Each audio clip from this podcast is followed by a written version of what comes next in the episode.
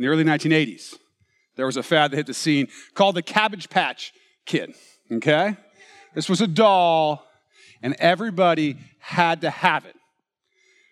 The problem was that they had not made enough of them for the Christmas season. I think this was like 1983. And the Christmas shoppers all wanted to get these Cabbage Patch dolls for their entitled little millennial children. No, I'm just kidding. They were not, totally kidding. That's not why this happened. Um, but they wanted to get these dolls, okay? And there were literally riots. They would go to the mall, people were fighting. You, you know, Black Friday, we sort of see this thing from time to time, and you'll see this woman running in and like shoving people and grabbing 15 $5 toasters from Walmart. I know you've seen the YouTube video, so don't try to feel like, I've never heard of this before. Come on, you've seen this before, right? This was worse. This was worse. There were, there were people like literally, like a kid would grab the Cabbage Patch Kid so he could go, look, mom, and some other mom would come in and rip the Cabbage Patch Kid doll out of the kid's hand. It was that bad. And I think a lady broke her leg. I mean, it was rough, okay? So, what in the world do Cabbage Patch dolls have to do with our questions about God? As Pastor David continues our series, Dear Skeptic, we're going to find out. Here's Pastor David. Um, so if you wanted the Cabbage Patch Kid, you basically had to fight. So my mom got all three of us kids Cabbage Patch Kids dolls. And when she got out of county jail for assault, we thanked, I'm kidding, they dropped the charges. It wasn't. So when I knew I wanted to become a lawyer. No, I'm kidding. Here's a picture of what my Cabbage Patch doll looked like. That's my guy, right? Yep, there he is. I don't remember what his name was, but that's what it looked like. Um, and these dolls, they were just cloth dolls. I have no idea what the big deal was. Now, they did have this really heavy, like, plastic head. And because they were so cloth and floppy, if you wanted to get a good boom going, you get your little brother that plastic head. I mean, it was good stuff. So, which is probably what's wrong with him today. Um, no, I never would have done anything like that. Um, but the interesting thing about these dolls, for today's purposes, is that the creator of these dolls put his signature prominently on the hindquarters of each doll. Xavier Roberts. So I've got that. There it is. We're just getting crazy in church now. I've got doll nudity and everything. So it's super interesting that he did that and super creepy, right? Um, but the thing is, it showed. It, let's go to, let's go back to the other slide. I can't keep looking at doll's butt.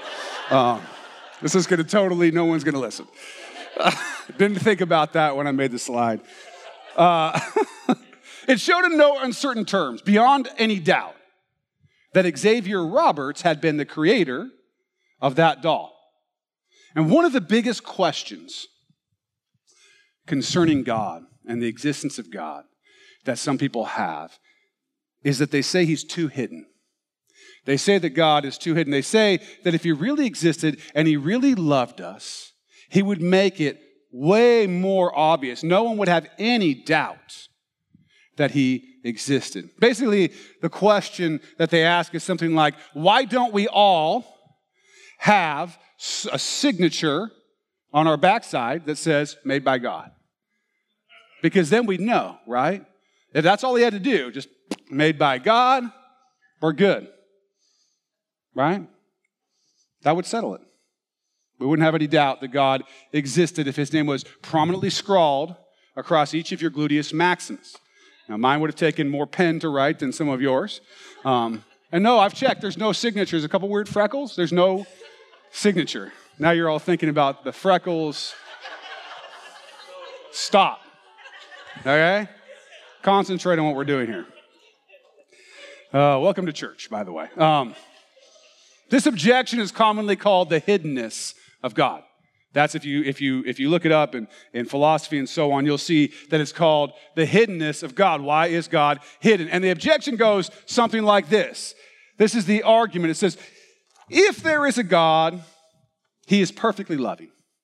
If a perfectly loving God exists, reasonable non belief does not occur. In other words, everyone who is reasonable would believe in God. No one would be a non believer and be reasonable. Then they say, reasonable non belief does occur. In other words, there are people who are reasonable and don't believe in God. Therefore, no perfectly loving God exists. Therefore, there is no God. That's what they say. Let me put it in a slightly shorter version. It says, if God exists, he would make his existence very obvious. God is not obvious enough. Therefore, God does not exist. It's an argument that's made. C.S. Lewis describes this problem and gives some possible light to part of its answer. He says this To some people, the great trouble about any argument for the supernatural or for God is simply the fact that the argument should be needed at all. If so stupendous a thing exists, ought it not to be as obvious as the sun in the sky? Is it not intolerable and indeed incredible that knowledge of the most basic of all facts should be accessible only by wire drawn reasonings? I have great sympathy for this point of view, but we must notice two things. When you are looking at a garden from a room upstairs, it is obvious when you think about it that you are looking through a window. But if it is the garden that interests you, you may look at it for a long time without thinking of the window. The fact, which is in one respect the most obvious and primary fact, and through which you have access to the other facts may be precisely the one that is most easily forgotten. Forgotten not because it is so remote, but because it is so near and so obvious. And that is exactly how the supernatural has been forgotten.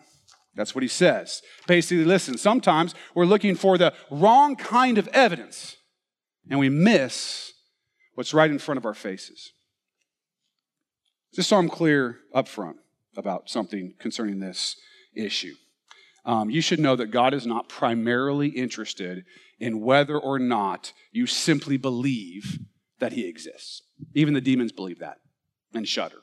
It's not just about you simply believing, He's not primarily interested in you intellectually admitting that He exists. He doesn't need your belief in His existence any more than you need my belief in your existence. Okay? He doesn't need you to believe that he exists any more than you need me to believe that you exist. If I said, hey, by the way, I just want you to know, I finally came around to it. Uh, Dad, I believe that you exist.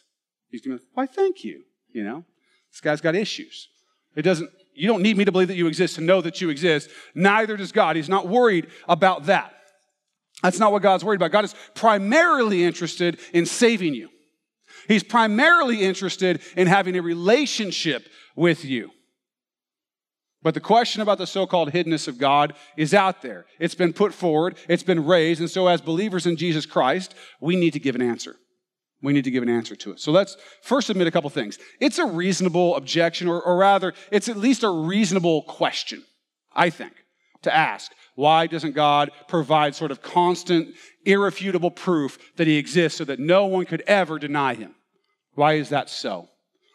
And for the skeptics listening, I'm going to admit something else to you. This isn't just a problem for skeptics. This isn't just a problem for atheists and agnostics. This is actually a problem for Christians too. Not necessarily whether God exists, but why sometimes to us he seems so hidden.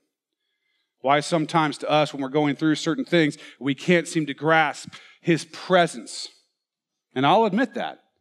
For Christians, we sometimes cry out to God because we can't feel him. And it's no secret, the scriptures attest to this. Uh, Job cries out to God, right? He's crying out to God because he doesn't understand why he's suffering and God doesn't seem to be answering him. In Psalm 73, Asaph sitting there wondering, why is it, God? I, I about freaked out because what I see is these wicked people, they seem to be prospering while I'm dealing with a bunch of stuff. Why is that happening? Kind of, where are you? Why aren't you making it right? In Psalm 42 3, it says, My tears have become my food day and night, while they continually say to me, Where is your God? Psalm 42 10, As with the breaking of my bones, my enemies reproach me, while they say to me all day long, Where is your God? Even the Christ follower has times where they cry out to God and don't seem to hear back. So, because people experience what some people call the dark night of the soul, why they sometimes also wonder why God seems to be hidden, there are really two forms of this objection. Really, two forms of the hiddenness of God problem. There's the unbeliever's objection and the believer's objection, the philosophical objection and the spiritual objection. In both cases, in order to work through this, we have to think well. We've got to think well if we want to answer questions like this. And we, we tend to think with our emotions normally rather than with reason and logic. That's just kind of the way that we tend to roll. Uh, there's nothing wrong with our emotions. They're part of who we are and they're part of how we take part in the world and experience things, but they rarely help us understand complex philosophical arguments like the hiddenness of God. Right?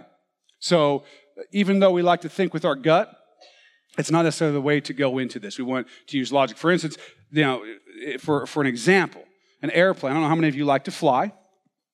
I, I you know, sometimes.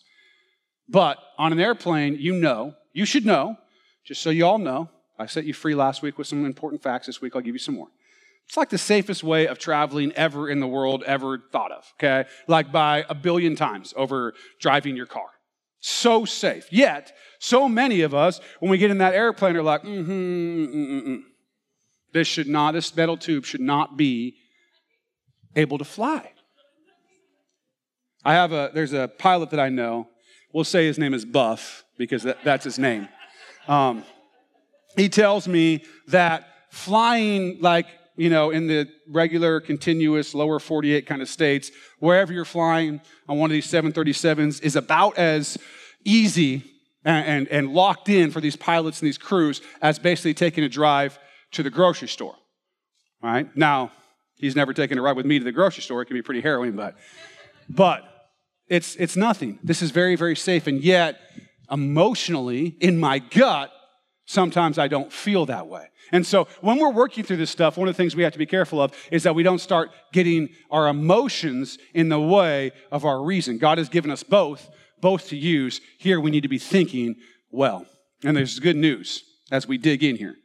And I hope you've had your coffee today because we got a lot to get through. But there's good news that there are reasonable answers to the hiddenness of God objection, both the philosophical and the spiritual questions. So, one of the problems with this argument, let's just start out right in, at the beginning, is that you have to presume a lot about who God is and the way that He would act in order to say that if He loved people, He would make Himself known that nobody could doubt. That's a presumption, that's an assumption about what God would do, right? That says, I know. It's basically saying, if God existed, He would make Himself known in a particular way. Now, that presumes a lot, right? It's like saying, okay, here's my argument. If God existed and loved me, then he would give me a million dollars. I don't have a million dollars, therefore God does not exist. I know that that seems kind of far fetched in comparison to the other argument, but it's really coming from the same place. It's based on the same kind of reason. It's saying, I know what a loving God would do. And God has not done that thing, so God does not exist. But that's a big presumption from the perspective of logic, as a logical argument, it's really not a strong argument. If we are assuming that God created the entire cosmos, everything that's existed, he must be much more intelligent than us. He must have much more knowledge than us, right? We simply cannot assume that we know how God would act or how he would reveal himself or what he ought to do as a loving God. It's just not something that generally we can look into, not having the same amount of intelligence and knowledge. This is what uh, it says in Isaiah 55, 6 through 9. Seek the Lord while he may be found, call upon him while he is near. Let the wicked forsake his way and the unrighteous man his thoughts. Let him return to the Lord, and he will have mercy on him, and to our God, for he will abundantly pardon. For my thoughts are not your thoughts nor are your ways my ways, says the Lord. For as the heavens are higher than the earth, so are my ways higher than your ways, and my thoughts higher than your thoughts. And this passage has to be true, right? It has to be true. It's obviously true. The creator of the universe must have higher thoughts than me. Oh, goodness, I hope so, right? I can barely make a salad without messing up. God made the Milky Way. And maybe even greater, he made the person who invented the Milky Way candy bar, which is also amazing. The skeptic may see this as sort of a cop out, right? Uh, in other words, I'm simply saying we can't understand God, so we're just going to have to take a blind leap of faith and believe that. But that's not what I'm saying at all. I'm not saying that at all. I'm simply pointing out that making the kinds of assumptions that this argument entails are not logically they're not logically solid. They don't follow logically. You can't make those kinds of assumptions. When we admit who God is, you cannot also assume you would know everything He would do as a loving God. We cannot fully understand God's reasoning for the way that He does reveal Himself to us. We simply cannot fit God's knowledge and intelligence in our little brains. G.K. Chesterton said, The poet only asks to get his head into the heavens. It is the logician who seeks to get the heavens into his head, and it is his head that splits. The real objection comes down to why doesn't God do what I want him to do? Or what I think he ought to do, what I think he should do? But there's a really important question comes after that. Who are you? Who are you to tell God the way that he should do things? And what love? Who are you to tell love itself what love looks like? There's this guy in New York um, recently, some of you may have seen this on the news he's like 32 or 35 or something like that, and he's living in his parents' house. And his parents had to evict him from their house because the guy wouldn't get a job, he wouldn't do anything or whatever. And they're like putting notes on his bedroom door, like, you need to get out within 30 days and whatever. And he's ignoring them. So they take him to court. They literally take him to court to get their son out of the house. And his response or reaction was, well, they should have, I mean, remember, 30 something years old, okay? They should have to take care of me. And if not, I should get at least six months to find a new place. Like that's just a given. Like that's just, I'm entitled to that. Right? And we look at that kind of stuff and we're like, what are you talking about? You're entitled, you're 30 something years old, get a job. You're not entitled. Who do you think you are? To tell the law that it's wrong, to tell your parents that they're wrong? Not entitled. This is the kind of guy that is the kind of cliche that they really do use for the millennial thing, which is totally unfair because millennials are not like that. But this guy was. And so, of course, the news is like, millennial, well, whatever. I don't think you're like that, millennials. Um, this guy felt very entitled. He thought he could tell the law. He thought he could tell his parents what they ought to do because that's what he wanted. But we're not in that position to tell God what to do. You, you God, you got to show love and you got to show yourself in a particular way at a particular time or else you don't exist. All right? Job thought he could do that to some extent. When Job was going through what he went through, he thought that he could question God. He's like, come on, I want to question you. I've been good and I've had to go through this thing. And when God comes and answers Job, it doesn't go well for Job. Right? Who were you, Job? Where were you when I was forming the earth? Where were you when I did this? Where were you when I did that? You don't know anything. Don't question me. There's a lot more going on than you could possibly understand. We ought not to tell God what to do. We ought not to tell God what to do. My kids sometimes would ask me when I'd tell them to do, don't go out in the street or don't do this or don't do that. Sometimes they would ask me, why? Right? I don't know if your kids ever said why, but between the ages of three and four, I think I heard that word a million times right? Everything was why. And sometimes I can explain why, but sometimes the answer simply is this I don't have the time to explain to you why I'm telling you to do or not do this thing because, frankly, at three years old, it's beyond your current comprehension. So you can ask, but you can't you couldn't understand all the factors that are going into why I don't want you to do that thing. This is kind of like that. Why God, why don't you do it this way? Why don't you do it my way? Why don't you do it the way that I think it should be done? If I was God, I would do it this way. And he's kind of like, well, the simple fact is, is that the reasons are beyond your current understanding. And the simple fact is that because of that, the argument itself, in my opinion, falls down. Mostly because of the assumptions that it's making about how God would do certain things, which is, uh, which is absurd to suggest that we could know. Nevertheless, nevertheless, even though I think it fails for those reasons, I do not believe that God is hidden actually at all in the way that they're suggesting. So not only is the argument bad, but I think it's saying something that's untrue about the hiddenness of God. The real question is is there enough evidence for God that a reasonable person could or maybe should believe in? That's an important question that we all need to deal with and you'll want to check out our next episode for much more. And if you'd like more of this kind of no nonsense Bible teaching in your life, come see us at Axe Church in Vancouver, Washington. You'll find easy directions and all the info you need at axchurchnw.org or call us at 360 885 9000. Thanks for listening, and I hope you'll be right here next time for more with Pastor David Robinson here on Contemplate.